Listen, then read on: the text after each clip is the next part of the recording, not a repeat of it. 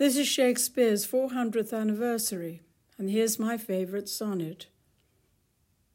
Sonnet 116. Let me not to the marriage of true minds admit impediments. Love is not love which alters when it alteration finds, or bends with a remover to remove.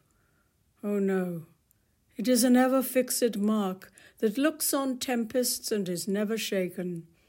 It is the star to every wandering bark, whose worth's unknown, although his height be taken. Love's not time's fool, though lips and cheeks within his bending sickle's compass come. Love alters not with his brief hours and weeks, but bears it out even to the edge of doom. If this be error, and upon me proved, I never writ, nor no man ever loved.